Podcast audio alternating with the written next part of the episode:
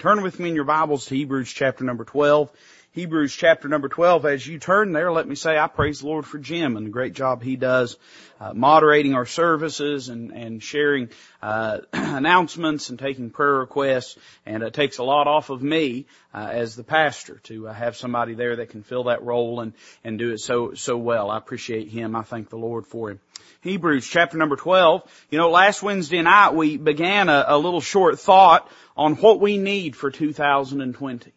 And uh, there's no doubt a lot of things that we need uh, in 2020. But if we were to boil them down and sum them up in about two or three things that it's going to take for 2020 to be what God desires for it to be, uh, then then I think we can we can name these two or three things. And last week we talked about the faith that we needed for 2020, and it's already been said even this evening in the testimonies and and prayer requests. Without faith, it's impossible to please Him. If we want 2020 to be a year that pleases Him, we're going to have to live this year by faith. Because without faith, it is impossible to please Him. For he that cometh to God must believe that He is, and that He is the rewarder of them that diligently seek Him.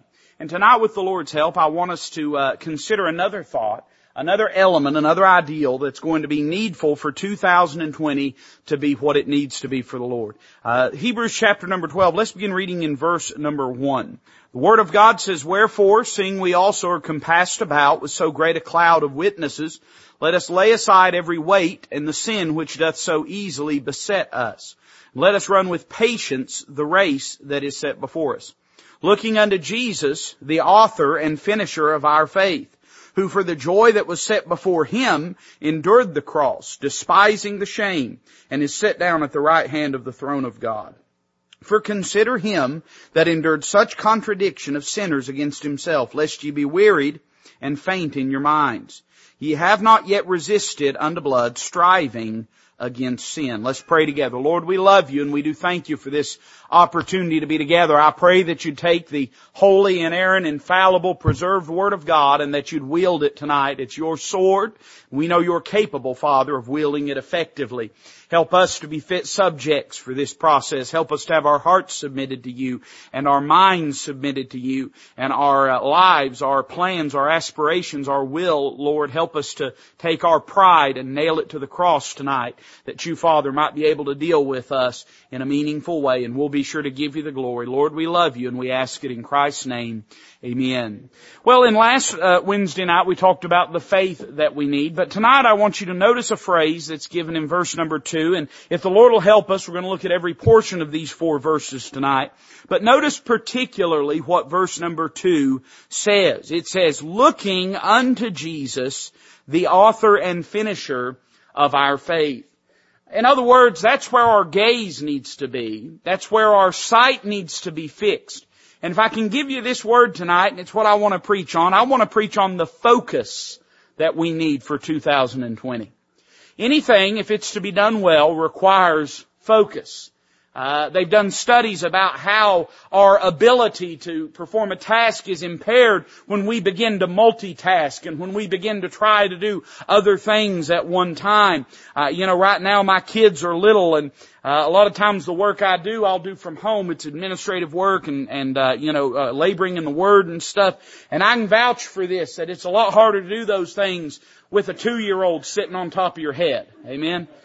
It, requires focus in order to get anything meaningful accomplished. Now there's some things that you can do and have a two-year-old sitting on top of your head, but, but there are some things that require focus. And I think most of us, we have ideas in our heart and mind about how we want 2020 to be. Not in January of 2020, but in December of 2020. I think a lot of us are looking forward to the next 12 months and, and asking God to help us make this year what it needs to be. And, and most of us would say, I believe, if I asked, I think it's reasonable to expect that most people would say, yeah, preacher, I want to finish well in 2020. I don't just want to start off well. A lot of people start off well. And the illustration is given here of a race. Hey man, everybody starts off the race well. But only one person finishes it well. At least as it relates to the accomplishment, the, the winning of that race. And there's a lot of people have committed to start well, and that's good. You can't finish well if you don't start well.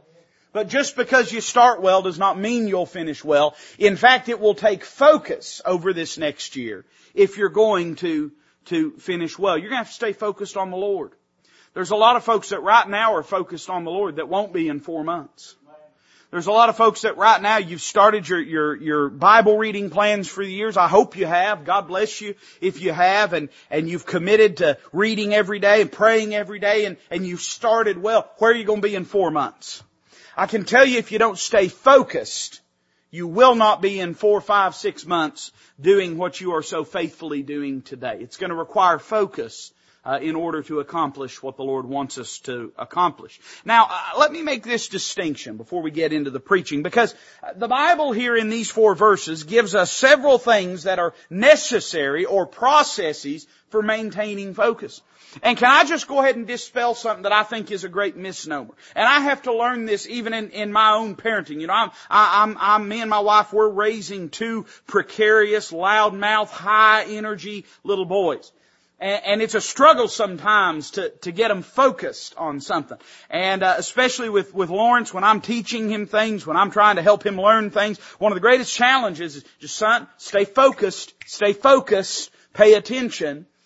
And I'm reminded when I come to this portion of the Word of God, and it's a fit lesson for me, and I trust it will be for you as well, that focus is not merely a matter of force of will. Now, there has to be a force of will in order to have focus. You have to be committed to pay attention, committed to stay on track, committed to be focused. But point in fact, there are several things that it takes in order to foster an environment of focus. I'll tell you this, that if I'm trying to teach my little boy how to do something, and I've got the TV on with his favorite program, or I've got a box of Legos sitting over there in the corner just waiting to be scattered all over the place. Or, or if I, maybe I've got a, a, a candy bar sitting on the floor somewhere around him or sitting on a table right beside him. I can tell you his focus is harder to hold with those distractions around. And in fact, a lot of times when we learn this as, as little children in school, I mean, there's a reason school is a boring place. There's a reason the only posters they put on the wall are informational. Amen? Because they figure that's what it'll take to keep kids from getting distracted and reading them. And if they get distracted and read them, well, maybe they'll learn the periodical table or something at the very least.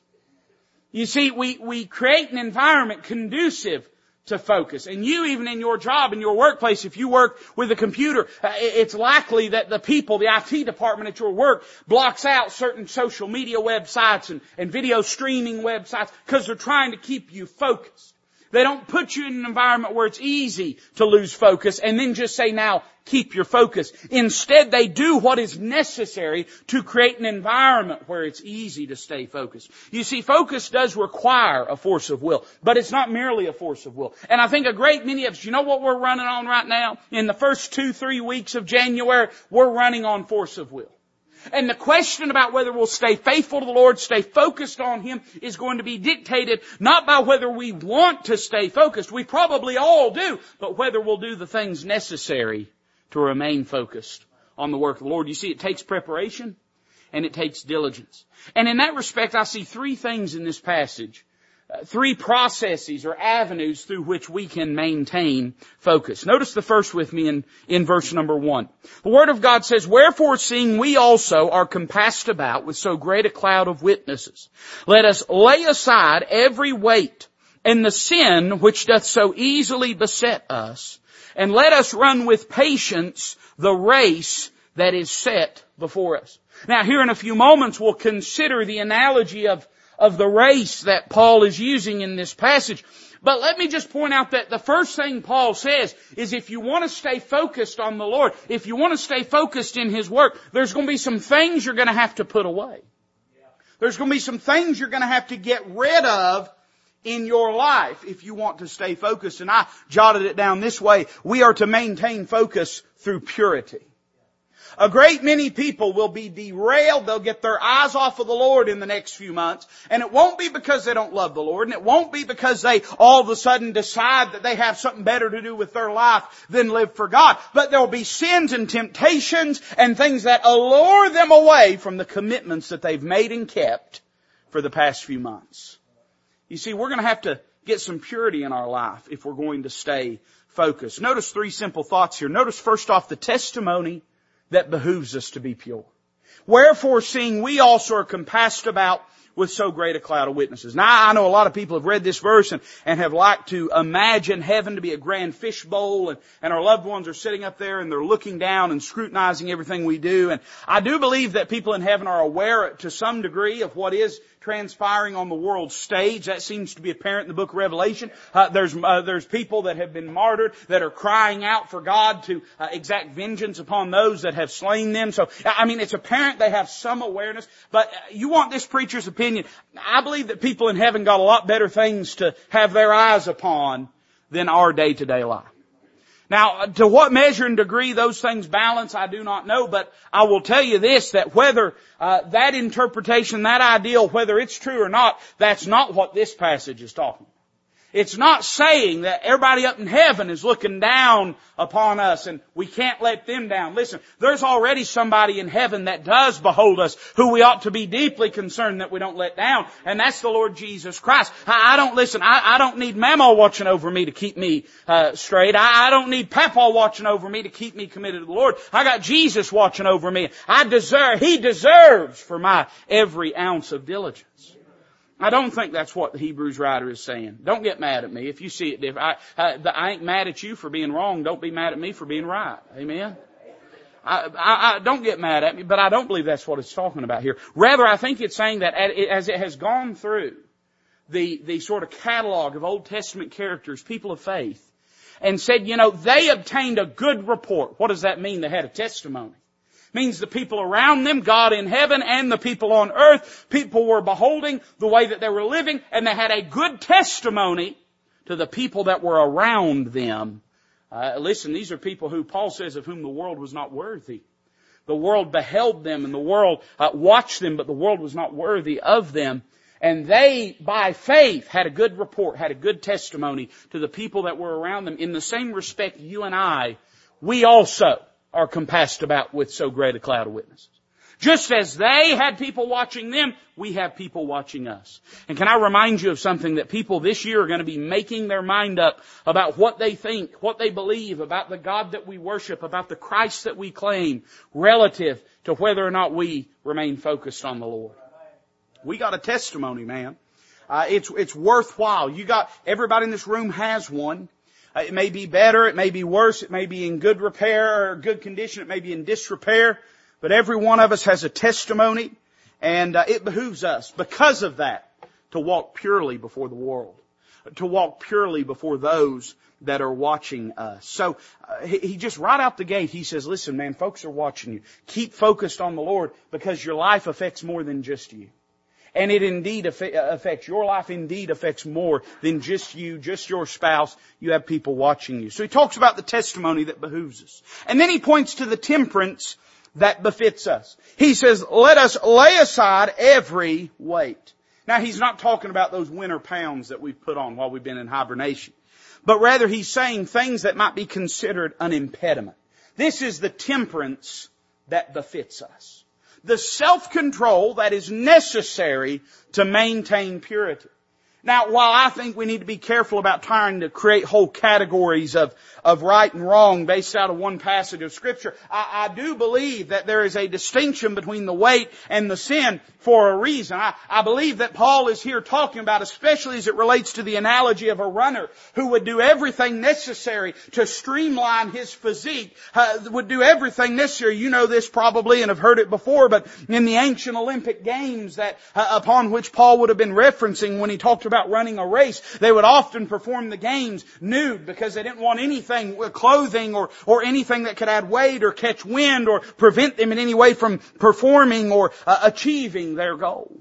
And he's saying, listen, we need to have that same dedication, that same diligence that we, we cease to look at our life merely in terms of what is catastrophically wicked and begin to look at our lives in terms of what is effectual and what's beneficial.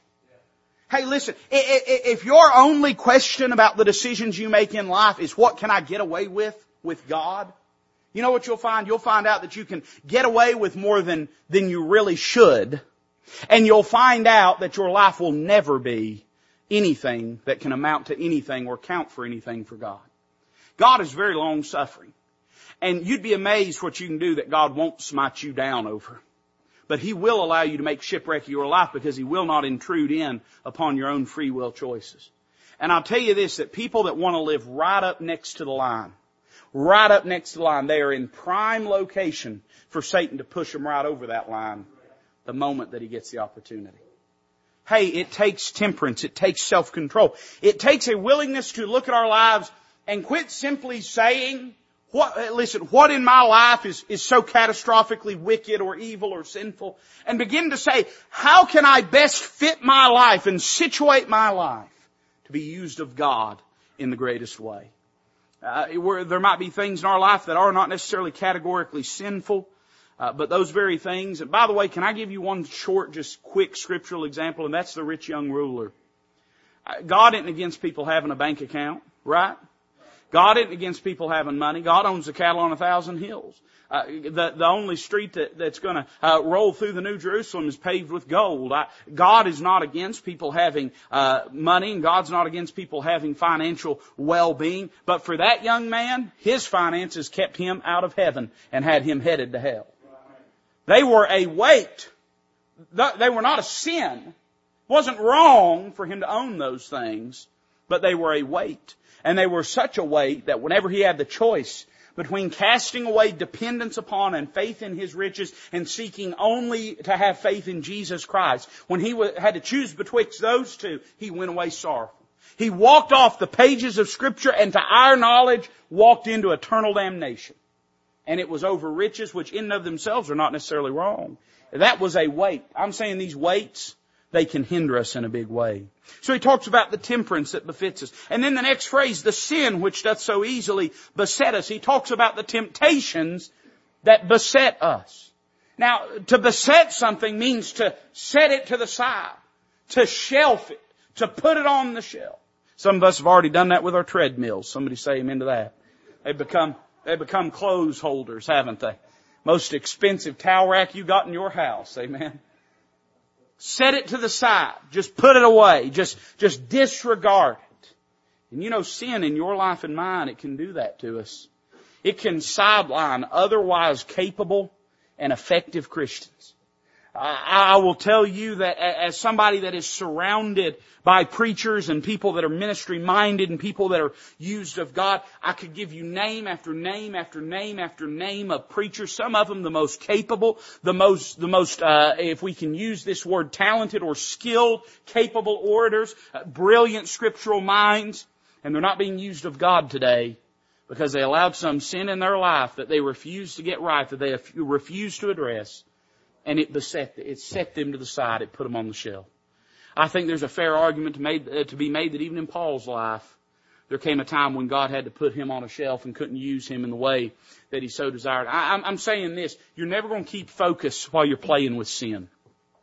All of us, we all from time to time fall prey to temptations and to sin, and there is certainly not one that is fit and righteous to cast stones.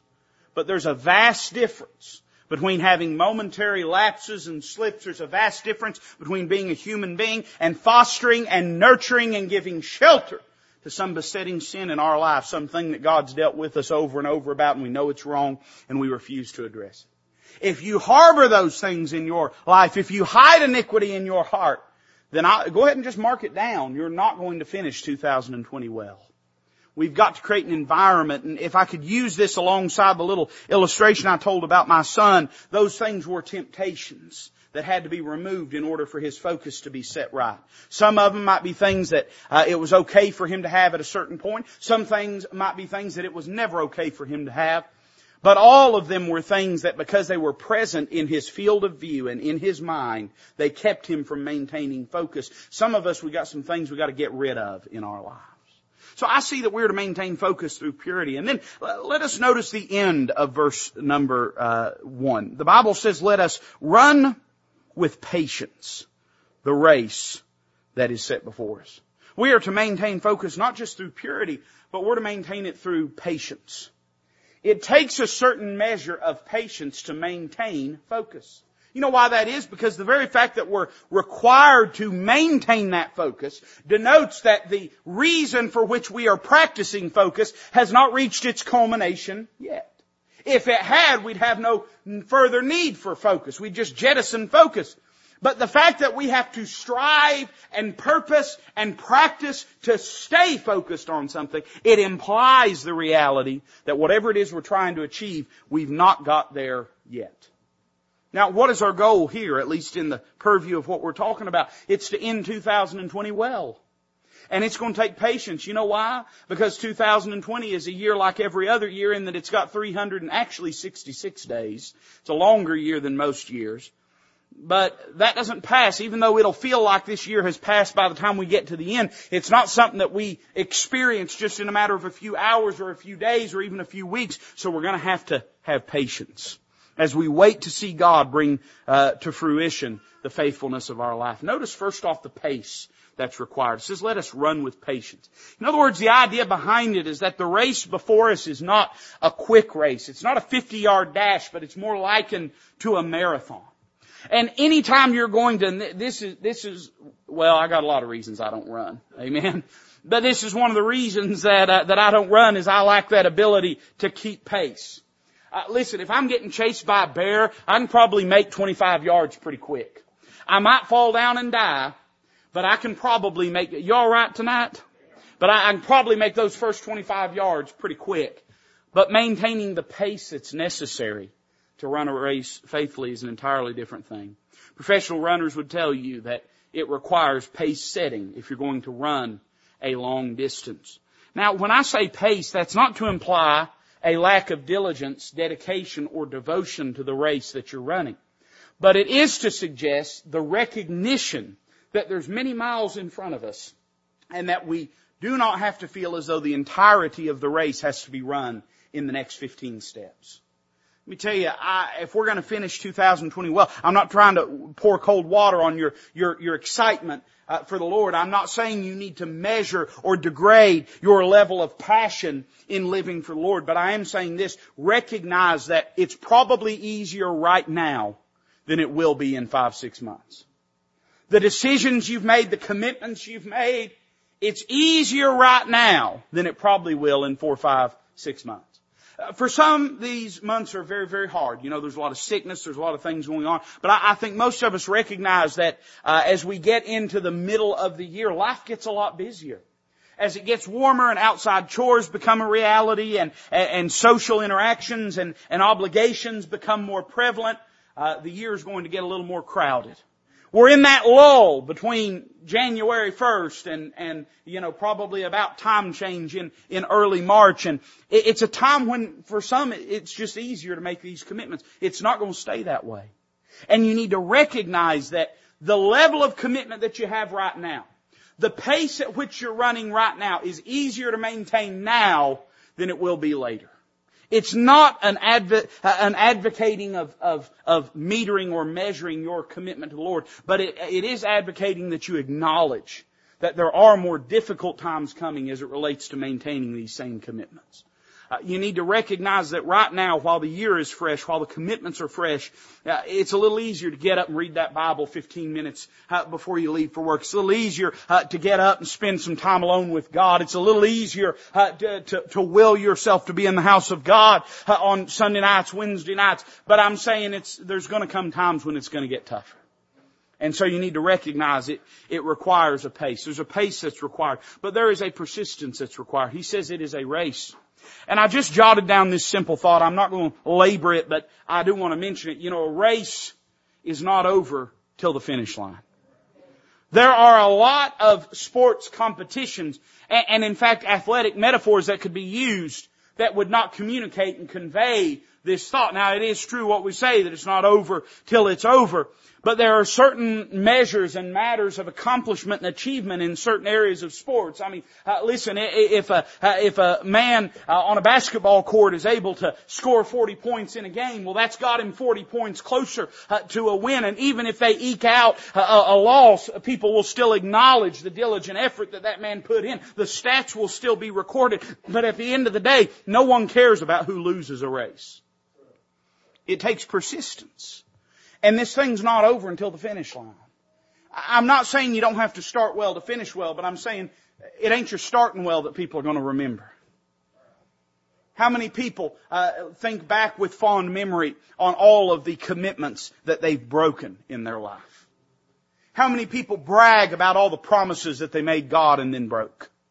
It's not the things that we remember and it's not the things that we laud. The things that we, uh, that we laud and remember are the persistence, the accomplishment, the achievement. There's persistence required. I don't say it to discourage you, but I do merely mean to say that you've not made 2020 count. You can't say you've made it count until you get to the end of December and can look backwards over a faithfully run race this year. I see the persistence required, but then I see the priority that's required. It says, let us run with patience the race that is set before us. The image is of a runner that has his own lane to run in. And it's not to say that the race others are running is of no consequence to him. But it is to say this, it doesn't matter whether somebody else is beating you. It doesn't matter whether you're beating somebody else. There's the same amount of steps on your course regardless. And so all you have to be focused on is doing what God has called you to do and doing it well. A lot of people will lose their focus this year because they'll get their focus off the Lord and put it on somebody else.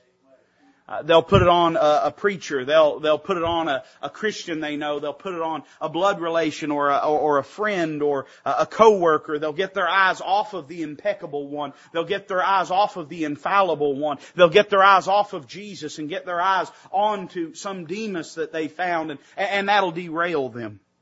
Said, preacher, what do I do? Keep your eyes on the lane in front of you and on the finish line ahead of you. You don't have to worry about what everybody else does. I've never met anybody that was in everybody's business that was ever happy with their own business.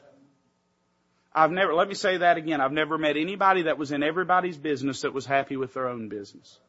Anybody I've ever met that was paying more attention to somebody else's business than their business was never content doing their business. It always prevented them from maintaining focus. So I see that we maintain focus through patience. Then finally, and I'm done tonight, let me say that we maintain focus through perspective. All of this settles down to this one singular thought. It says, looking unto Jesus. How do we do all this? We do this by looking unto Jesus. Who is He? Well, He's the author and finisher of our faith. We've got to keep the proper perspective to maintain focus. Uh, if we don't, if we don't have a good grasp of the race that we're running, of the things that are expected of us, of what we want, and I'll tell you this, that uh, when you, when you fail to plan, you could say it back. You plan to fail. When, when, you, when you fail to keep your eyes on the Lord and fail to have a clear understanding of what's expected of you, then you're planning to fail. What, what do we need to keep our eyes on Jesus concerning? Well, I, I noticed three things. Let me give them to you quickly. Verse number two says, looking unto Jesus, the author and finisher of our faith. Now what does that phrase author and finisher mean? Well, the term author, it means he's the captain. He's the forerunner. He's the trailblazer. He is the one that has gone ahead and before. And when it says that He's the finisher of our faith, it means He is the perfecter. He's the one that brings to consummation. Uh, the same way that the book of Revelation calls Him the Alpha and the Omega. He's the beginning, He's the ending, He's the author and finisher of our faith. But what exactly does that mean? When it says our faith, I believe that there are two understandings. I believe there's a primary and a secondary application. I think the primary application when it speaks of our faith is it means our body of faith. Our way of communicating with God. In other words, knowing God. The doctrine that we preach. The belief system that we are adherents in. He's the author. He's the finisher. He's the trailblazer. He showed us that a man uh, could get to God through righteousness in his, or through faith in his righteousness. He endured the cross. He despised the shame. He sat down at the right hand of God the Father. He made it there. He ran the race. And he finished it. He's the finisher, meaning that he is the perfect standard of our faith. That he is the one, and by the way, that's not to suggest that we are to be able to replicate his example in exactitude, but it is to say that we are able to share in his personage, share in his victory, share in what he's done. Uh, in his life, he's the author and finisher. But let me say in our life, and this is the secondary application, in our life, He's the author and finisher. And I wrote it down this way. We're to maintain perspective on the sovereignty of Jesus. He, he's, he's the one that started. He hath begun a good work in us. And He'll perform it unto the day of Christ. He's started a good thing in us.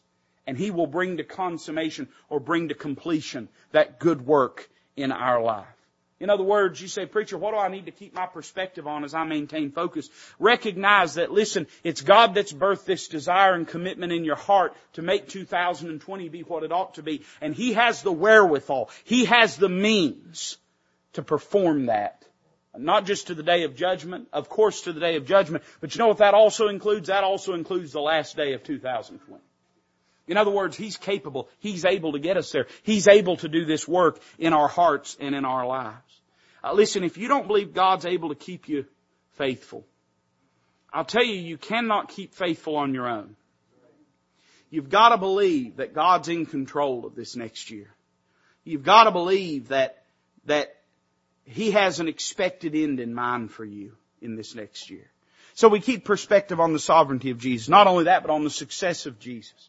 He does indeed give us an example. It says, who for the joy that was set before him endured the cross, despising the shame, and is set down at the right hand of the throne of God. In other words, that means he did not live for the present suffering, but for the prospective glory. He recognized that if he wanted to uh, sit down on the right hand of the throne of God with the work of the Father having been completed and with the will of the Father underway and with the plan of God for the redemption of humanity uh, secured, if he wanted to do that, the path for that lay through the cross. He was going to have to endure the cross, though he did indeed despise the shame if he wanted to sit down at the right hand of the throne of God having finished his Father's work and his Father's will. You know, it's a reminder to us as we maintain perspective that if, if there were times that even Jesus had to maintain focus, that he had to set his face like a flint towards Jerusalem, that he had to say, uh, you know, for this hour came I into the world. What shall I say? Father, save me from this hour. Uh, to this, uh, for this cause was I born. I, I came unto this hour for this purpose. If there were moments in the life of the Lord where he had to look past the immediate, present, unpleasant, unpalatable determination and diligence and experiences that were required in order to do the work and will of God, if even he had to do that, then don't you reckon we're going to have to do it too? Doesn't that mean that in this next year there may be times when it's not easy, but it's still right? But I want to say that again. I, I, I, I might just sit up here for the next 40 minutes and say that phrase over again. There will be times when it is not easy, but it's still right. It being right does not mean it'll always be easy. And in fact, I think a fair argument could be made that it being right sometimes uh, denotes the fact that it'll be hard. But just because it's not easy, that doesn't mean it's not right. He knew what was right, though it was not always easy. And He left us an example of suffering. We need to keep our perspective on the suffering of Jesus. Look at what it says in verse 3. For consider Him that endured such contradiction of sinners against Himself, lest ye be wearied and faint in your minds. Ye have not yet resisted unto blood, striving against sin. Now this segues into a discourse on the chastening of God and I don't think it can really be divorced from that greater context, but I will merely point out one simple thing. The Hebrews writer says, hey, if Jesus was willing to go through all of that for you, if he was willing to endure such contradiction of sinners against himself, and he was willing to suffer in that fashion, and in the suffering through that fashion, God exalted him. And that, and I would say this, as a Bible believer, the end of his life, you know, Solomon himself said that the end of a thing's better than, than the beginning. It's what he wrote. It's what the preacher in Ecclesiastes wrote. The end of a matter's better than the beginning. The end of the life of Christ was better than the beginning. Now I understand his life is without end, spiritually, eternally speaking, but I'm talking about those 33 and a half years that he walked this earth. As illustrious as the, as, as the cradle was, the cross was even more meaningful, and, and, and the crown that he wears is even better. And if he, through suffering through that, God was able to bring such fruit, such impact, such salvation and redemption through his life, though he suffered, he was willing to then in our life, as we look ahead to this next year in front of us, we need to be mindful. We may have to go through some suffering. We may have to experience some things that are unpleasant. We may have to go through some things that we didn't pray for or ask for. But if Jesus can go through those things and if He's willing to be both the author and finisher of our faith, then surely you and I can also maintain faithfulness, diligence, stay in our lane, stay headed the right direction, keep our eyes on the finish line, and maintain focus through perspective. Reminding ourselves that God's not asked us to do anything that He Himself did not do. And He'll give us the, the diligence, the focus, the faithfulness that we need. Let's bow together tonight as a musician comes to the piano, the altar is open. And I don't know what God may have dealt with you about, but I do ask that you just be obedient to Him. Man, if we'll all obey the Lord, we'll, we'll be right. We'll be where we need to be. As a church, as individuals, we'll just keep our, our focus upon Him and our hearts and minds submitted to Him. Lord, bless this invitation. May it glorify your Son. We ask it in Jesus' name.